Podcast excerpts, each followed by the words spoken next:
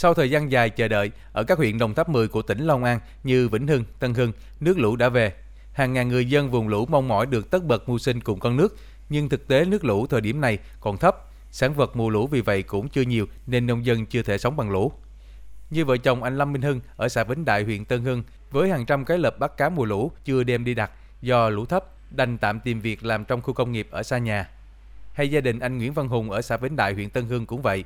Anh Hùng chia sẻ, kinh nghiệm của người dân vùng lũ là từ tháng 4 âm lịch đã rục rịch chuẩn bị ngư cụ, phương tiện khai thác thủy sản để chờ tháng 6 nước lũ về. Nhưng năm nay, giờ đã giữa tháng 7 âm lịch mà nước lũ về vẫn thấp. Ngư cụ mang ra sử dụng thu về cá tôm không đáng kể. Thế là anh Hùng cùng nhiều bà con trong vùng chuyển dần từ đánh bắt sang nuôi các loại thủy sản để mưu sinh. Nay rằm tháng 7 rồi mà chưa thấy nước đâu. Thì mỗi năm ờ, bỏ cỡ đó thì mình thu được hai tấn mấy ờ, cá thịt.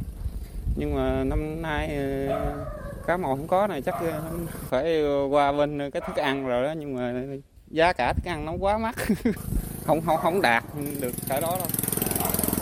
Nuôi thì cho có nuôi chứ là giá cả cái này là chắc không không lời.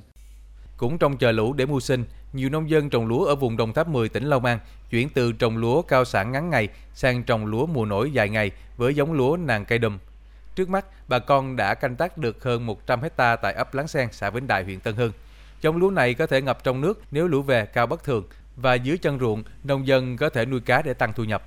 Anh Trương Văn Phú, giám đốc hợp tác xã vụ lúa mùa nổi Long An, vừa được thành lập vào tháng 7 năm 2022, nói. Thì trong ngành nghề của hợp tác xã thì cũng có nhiều ngành nghề cũng như là kết hợp du lịch, rồi sản xuất uh, mắm khô này, tận dụng các nguồn thủy sản của hợp tác xã. Qua đó thì ờ, hội xã cũng tương lai cũng tính mở rộng là một mô hình du lịch sinh thái để ờ, đón khách du lịch. Trước những dự báo lũ về chậm và bất thường, chính quyền địa phương vùng lũ đã hướng dẫn cho nông dân nuôi trồng thủy sản có kế hoạch phù hợp, tìm nguồn thức ăn thay thế các loại thức ăn từ mùa lũ. Bên cạnh đó, địa phương khuyến khích bà con chuyển đổi cây trồng đối với diện tích lúa và hoa màu cho phù hợp với tình hình thực tế, giảm thiệt hại do lũ. Ông Lê Văn U Thanh, Phó trưởng phòng nông nghiệp huyện Tân Hưng, tỉnh Long An cho biết. Đối với trồng trọt hiện nay huyện Tân Hưng cây chủ lực là cây lúa, còn ờ, nuôi trồng thời gian gần đây thì ờ, con cá tra bột.